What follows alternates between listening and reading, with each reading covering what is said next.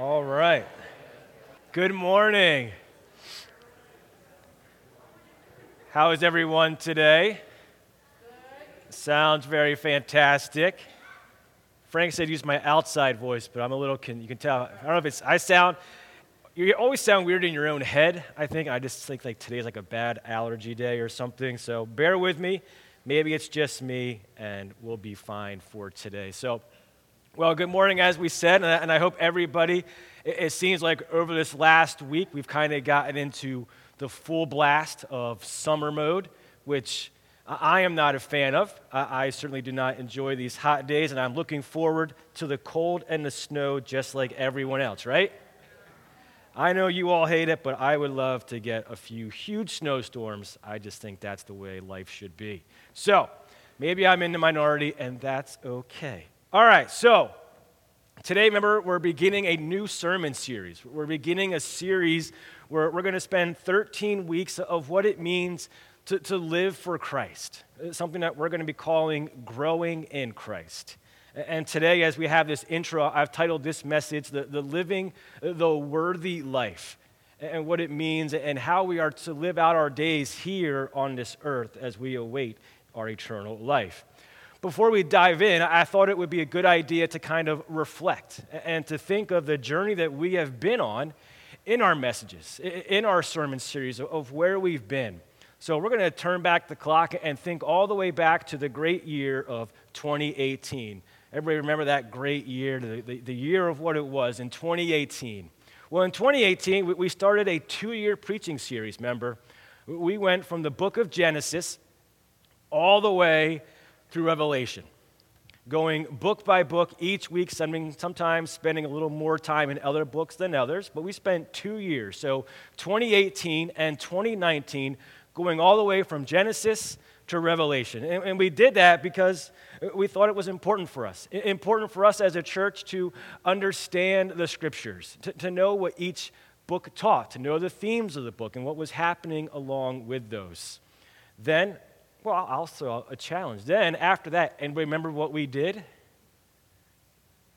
Oh, some people have listened. Some people need to go back online and start from the beginning. So in, 2019, oh no, 2020, sorry, because we spent two years in those books. So in 2020, we, we spent the first part of that year. That's why I threw you guys all off, right?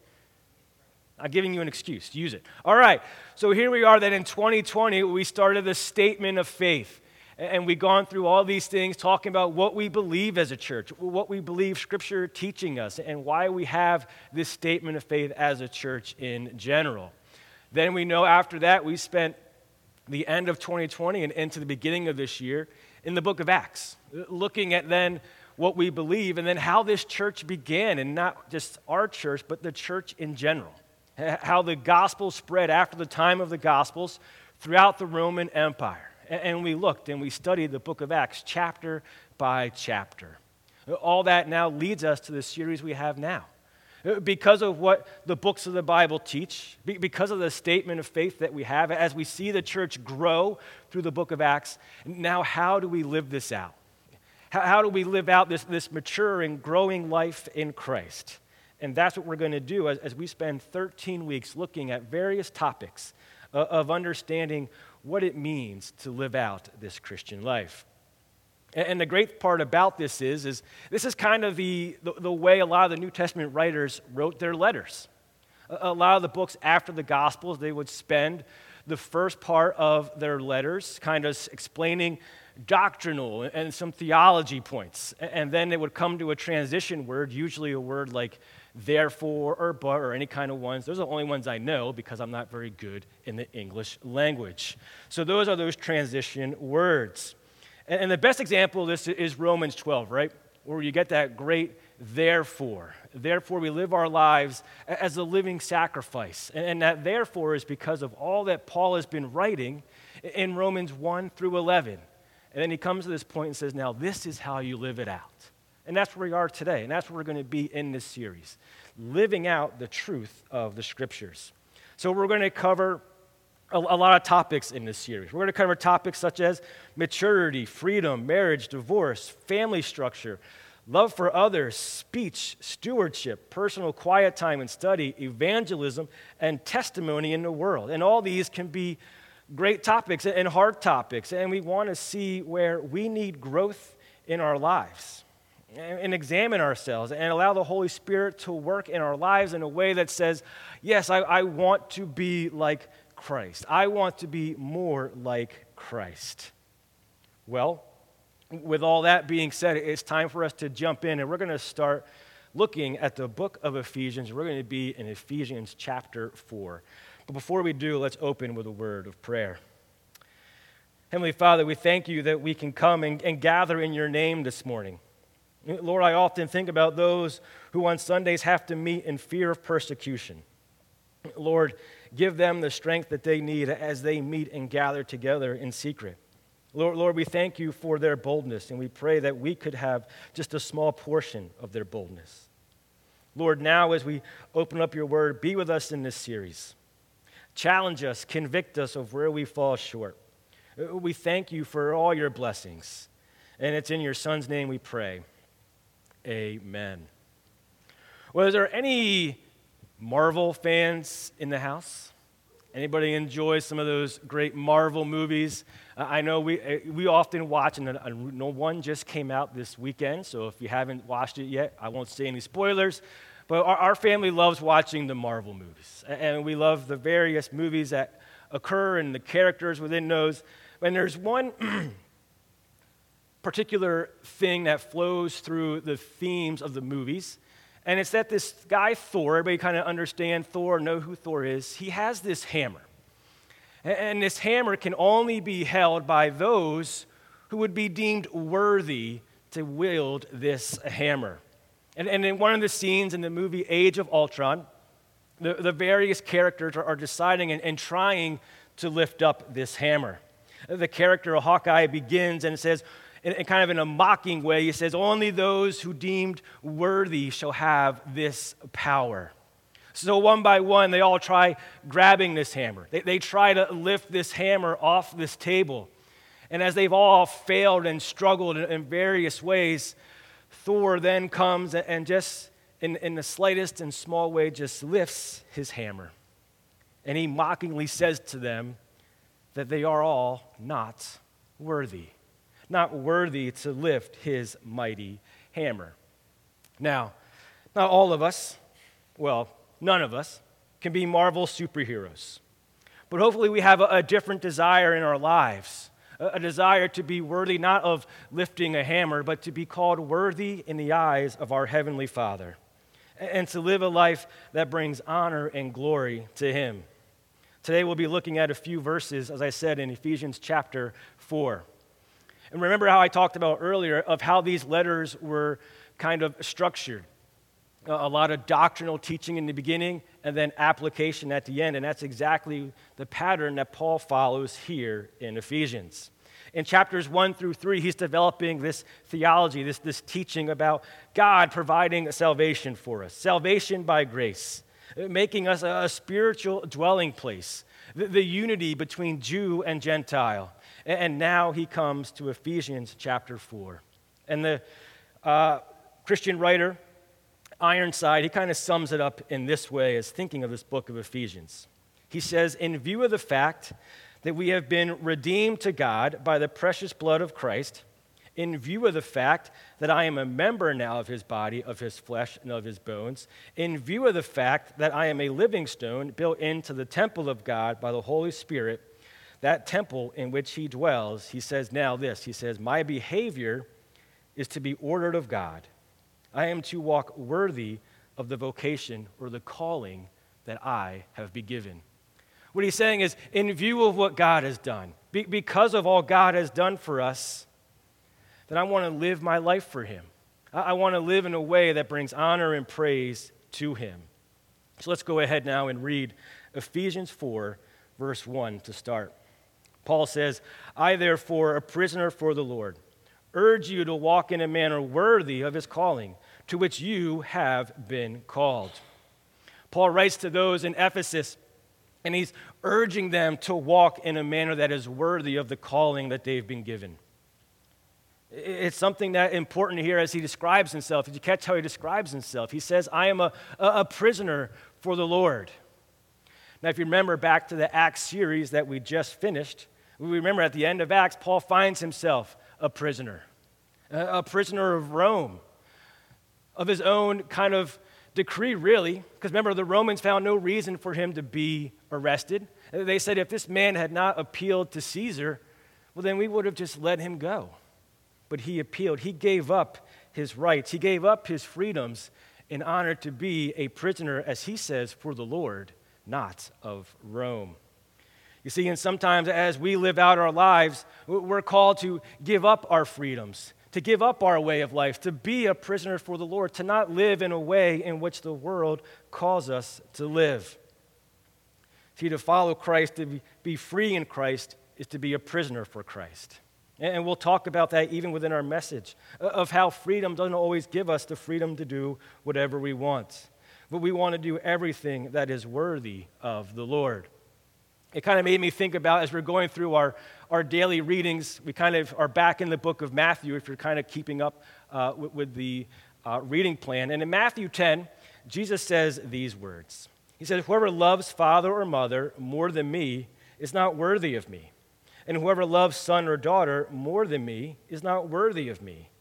And whoever does not take up his cross and follow me is not worthy of me. Whoever finds his life will lose it, and whoever loses his life for my sake will find it. He's saying there, I, I will give up my life.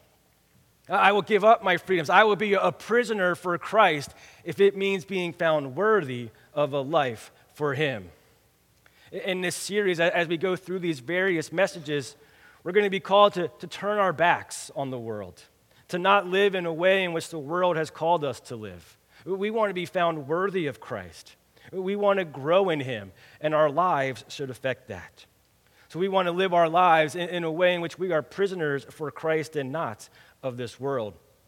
Paul moves on and he uses the word urge.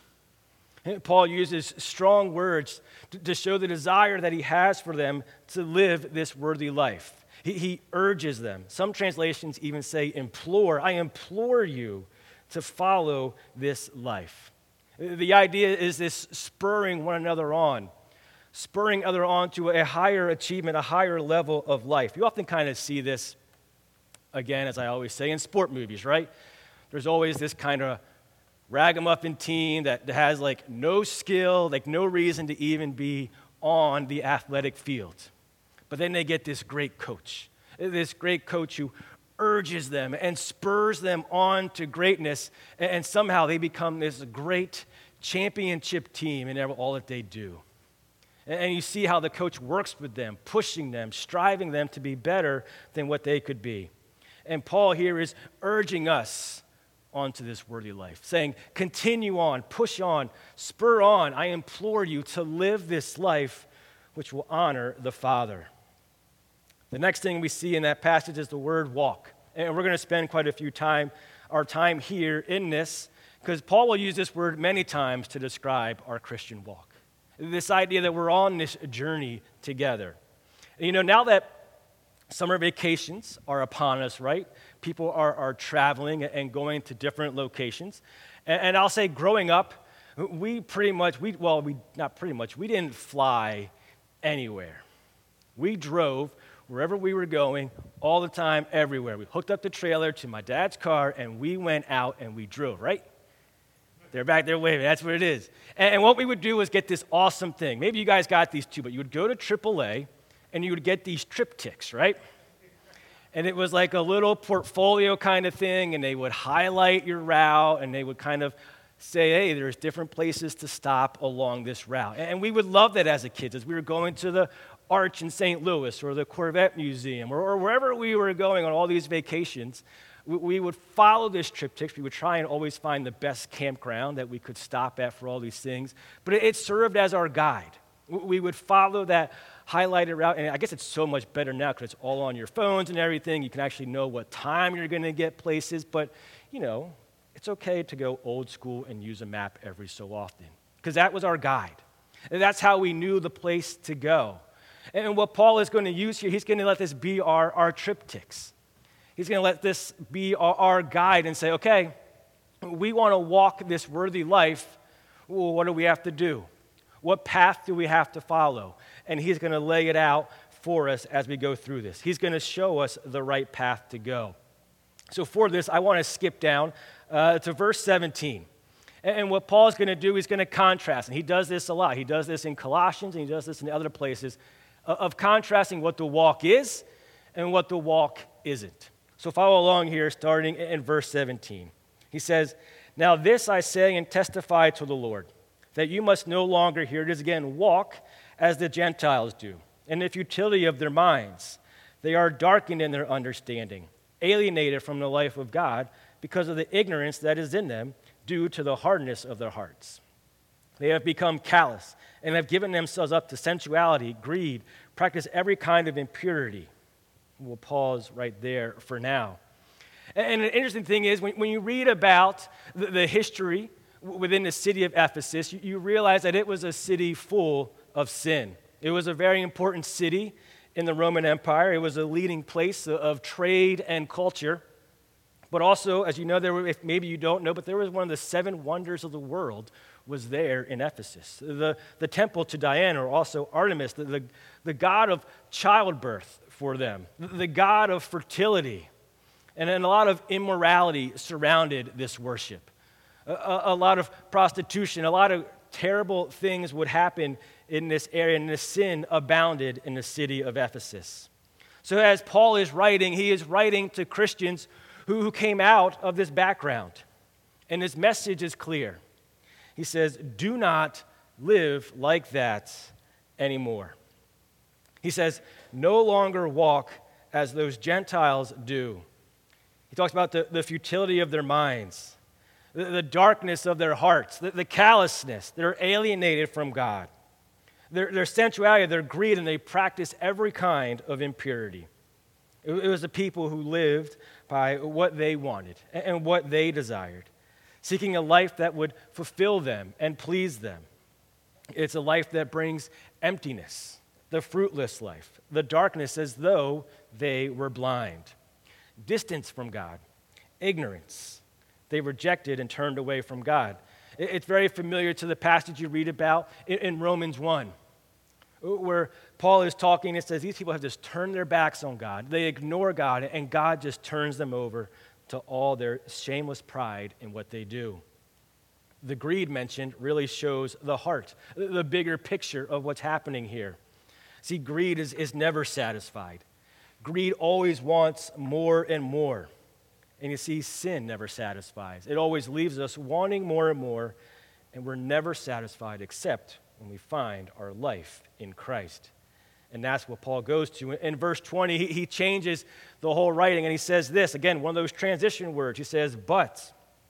He says, but that is not the way you learned Christ, assuming that you have and were taught in him, as the truth is in Jesus, to put off the old self, which belongs to your former manner of life and is corrupted through deceitful desires, and to be renewed in the spirit of your mind and to put on the new self, created in the likeness of God and in the righteousness of holiness. And he says, That is not the way you learned. That is not what we taught you. I came to you, I preached Christ. He, talks about the old self. Now, I want to talk to a lot of the parents in the room, and as you have infants, Maybe everybody has probably experienced this in some way, maybe with a niece or a nephew or a child friend that you have or something. But every so often, your kids have what is known in the world as a blowout. Everybody tracking with me? Do I need to go into a lot of details of what's going to be happening here? Remember, it involves a, a number two sometimes that, you know, kind of comes through the diaper and gets on their clothes. It gets sometimes all over their back, and it can be quite a disgusting experience. So, so we as parents, we come in that first, we freak out, right? Oh my gosh, oh no. And then what do we do? We take off the, those old, disgusting clothes and we throw them away. We don't even want those clothes close to anything in our lives. Get those nasty clothes out of here. And, we wash them and we bathe them and we make them new and we put new clothes on them. Well, what Paul is saying here is, is get that blowout stuff of your life out of there. Get that disgusting stuff off of you. Clothe yourselves in Christ. Make yourself new. The new self, which is created in the likeness of God. That is the worthy life. That is what we desire. Not that gunk, not that sin that corrupts our lives. Paul will say the same thing to the church in Corinth in 2 Corinthians, where he says, If anyone is in Christ, he is a new creation. The old has passed away, and behold, the new has come. Things are different. We chase after the worthy things of our lives. What is that worthy life? Well, I'm glad you asked because I know you were asking that question. Paul goes on to explain that in verse 25 through 32. He says, Therefore, having put away falsehood, let each of you speak the truth with his neighbor, for we are members of one another. He says, Do not be angry. He says, Well, be angry, but do not sin. Don't let the sun go down in your anger. He says, Don't give the opportunity to the devil. He says, To the thief, no longer steal. He says, labor and do honest work. He says, let no corrupting talk come out of your mouths, but only that which is for building up, which fits the occasion. He says, do not grieve the Holy Spirit, by whom you were sealed on the day of redemption. He says, let all bitterness and wrath and anger and clamor and slander be put away for you, along with all malice. Then he ends that section. He says, be kind to one another, tenderhearted forgiving one another as God forgave you. It's quite a list that he lays out for us. And again, Paul will do this in various different places. Go to Colossians 3 and see the other place where he talks about this new and this old self and these things that we should throw off and these things that we should put on uh, of falsehood, uh, of being honest people, of not lying, of being angry and, and not sinning in our angry. Do we get green like the Hulk in our anger? Sorry, I've been watching a lot of Marvel, so that's what it is. Do we get green and large like the Hulk, or, do we handle our anger in a better way? We don't even give the devil a foothold or an opportunity to cause us to stumble. We stay clear, we, we let things go. We don't even put ourselves in situations that would be unwarranted of the unworthy life. I, I had a professor who would say often in classes, he would say, Would you want to be caught doing whatever it is you're doing when Christ comes back? Or, or would you be embarrassed and say, Oh no, this is what I'm doing as my Lord and Savior comes back to this earth? He says, Don't steal, no corrupt talk, don't grieve the Holy Spirit, no wrath, slander, malice.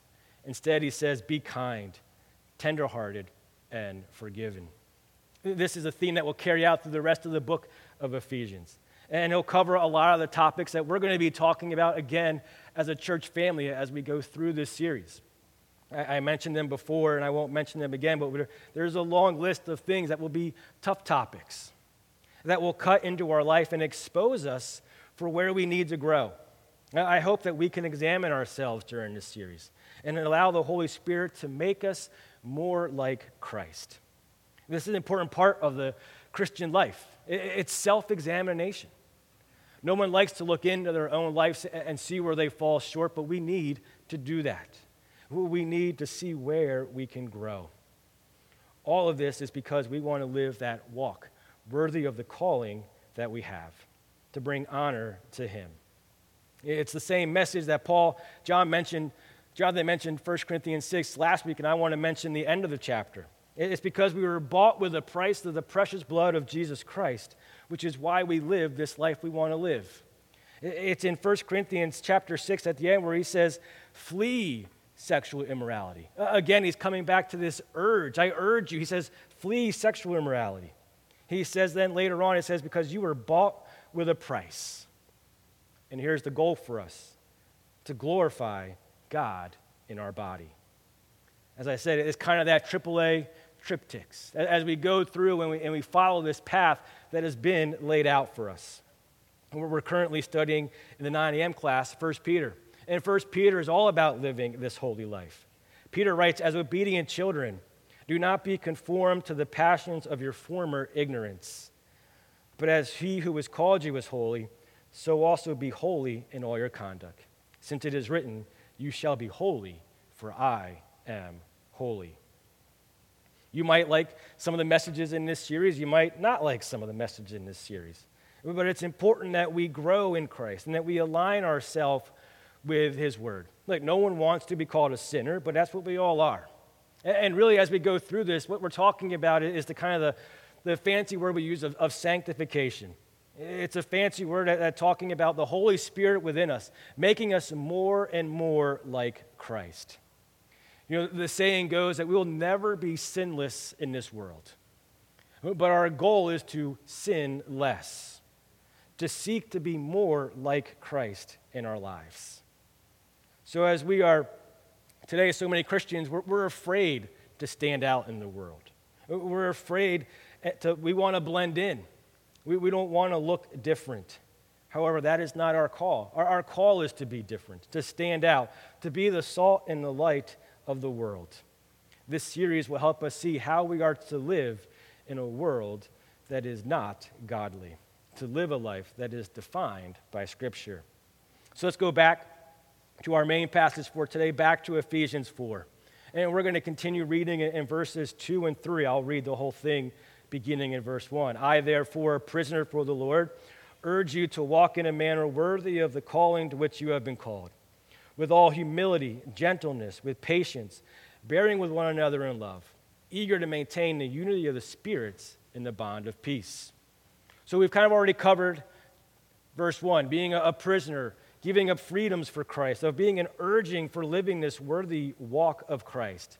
And then as I was studying this and I was looking at verses 2 and 3, what really came to mind was the attitude that we should have as we go through this series. Of these words that should define us as, as we give self examination, to, to be those who are humble, gentle, patient, bearing with each other in love, in, in unity, and the bond of peace. Because the problem is, as soon as we start talking about sin, everybody starts making a list of, of who's been naughty and who's been nice, and we're checking it twice just to find out who's naughty and nice. But I hope that is not our message for us today. As the old saying goes, every time you point your finger at someone else, you have three fingers pointing back at you. And we understand that we, we all fall short. Now, we might not have the, the same struggles that everybody struggles with, but we have struggles in our lives. And we want to approach this with humility understanding that we don't think of ourselves as better than anyone else, that we are all on a level playing field, seeking to be more and more like Christ.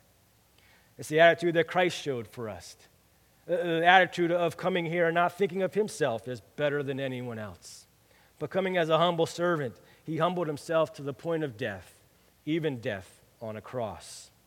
So, as we go through this, we want to approach this with humility we also want to approach it with gentleness. You see, there is a time to come strong on sin, but there is also a time for gentleness. And as various preachers will be on stage during this time, we hope to be gentle, but presenting the truth in an honest way. Some translations, instead of gentleness, will say meekness.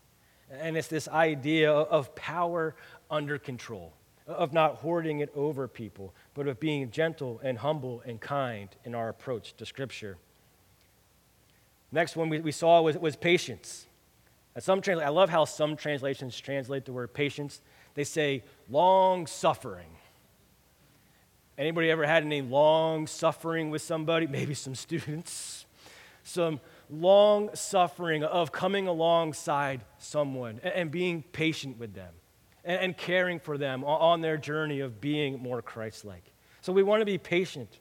We're not going to be free of sin until Christ comes back but we still want to be ridding our lives of sin in the meantime.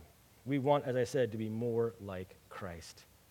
Then we come to the next part of, of bearing with each other in love and unity and peace. You see, we're all in this together. The church is united. All the people who make up the church are one with each other. We live our daily lives connected with each other. We care for one another. We, we live in a place of unity, spurring each other on again, urging each other on to this life of worthiness, of being considered worthy in our Lord and Savior. And I came across this great example from nature as I was reading some of the various commentaries. And this guy was explaining how the, the, the, the California great sequoia trees are huge, right? Sometimes they can be as tall as, as 300 feet tall. What is amazing, though, is that their root system is actually quite shallow. And sometimes maybe only 12 or, or 14 feet deep, which, when you consider how tall they are, is not that large. So, what are they doing? Where are they getting their strength? Well, this article was saying that a lot of times, as they're so shallow, that these trees grow in with each other. There's not really one growing out, they grow in groves. And, and what happens is this, this root system that they all have becomes intertwined with each other. And, and as they interlock with each other, they become stronger. So, as the winds blow and, as the storms rise, these trees support each other. They lift each other up and they give each other strength. And I think we can see the picture of it is for the church. That we come alongside each other. We get into the muck with each other. We get into each other's lives. And we support each other. We lift each other up, and, our roots grow together, and we are stronger together than we are apart. It's quite this journey that Paul takes us on through this book of Ephesians, just alone in this chapter 4 that we've been looking at. So let's review kind of where we've been for today. We see Paul, a prisoner for the Lord. He gave up his freedoms, his rights, so that he could follow the Lord. He denied himself. He took up his cross in order that he might be found worthy of wielding Thor's hammer. No, that's not what we're talking about. Worthy of living this life for Christ. I will deny myself. I will become a prisoner for the Lord. From there, Paul urges us as believers to walk in a manner which is worthy of the gospel. We spent most of our time here today because this is the heart of this series, the heart of this message is to be growing in Christ, to see where He is guiding us, to be more and more like Him. We've been bought with the precious blood of Jesus Christ. Therefore, what we do is we honor God with our lives.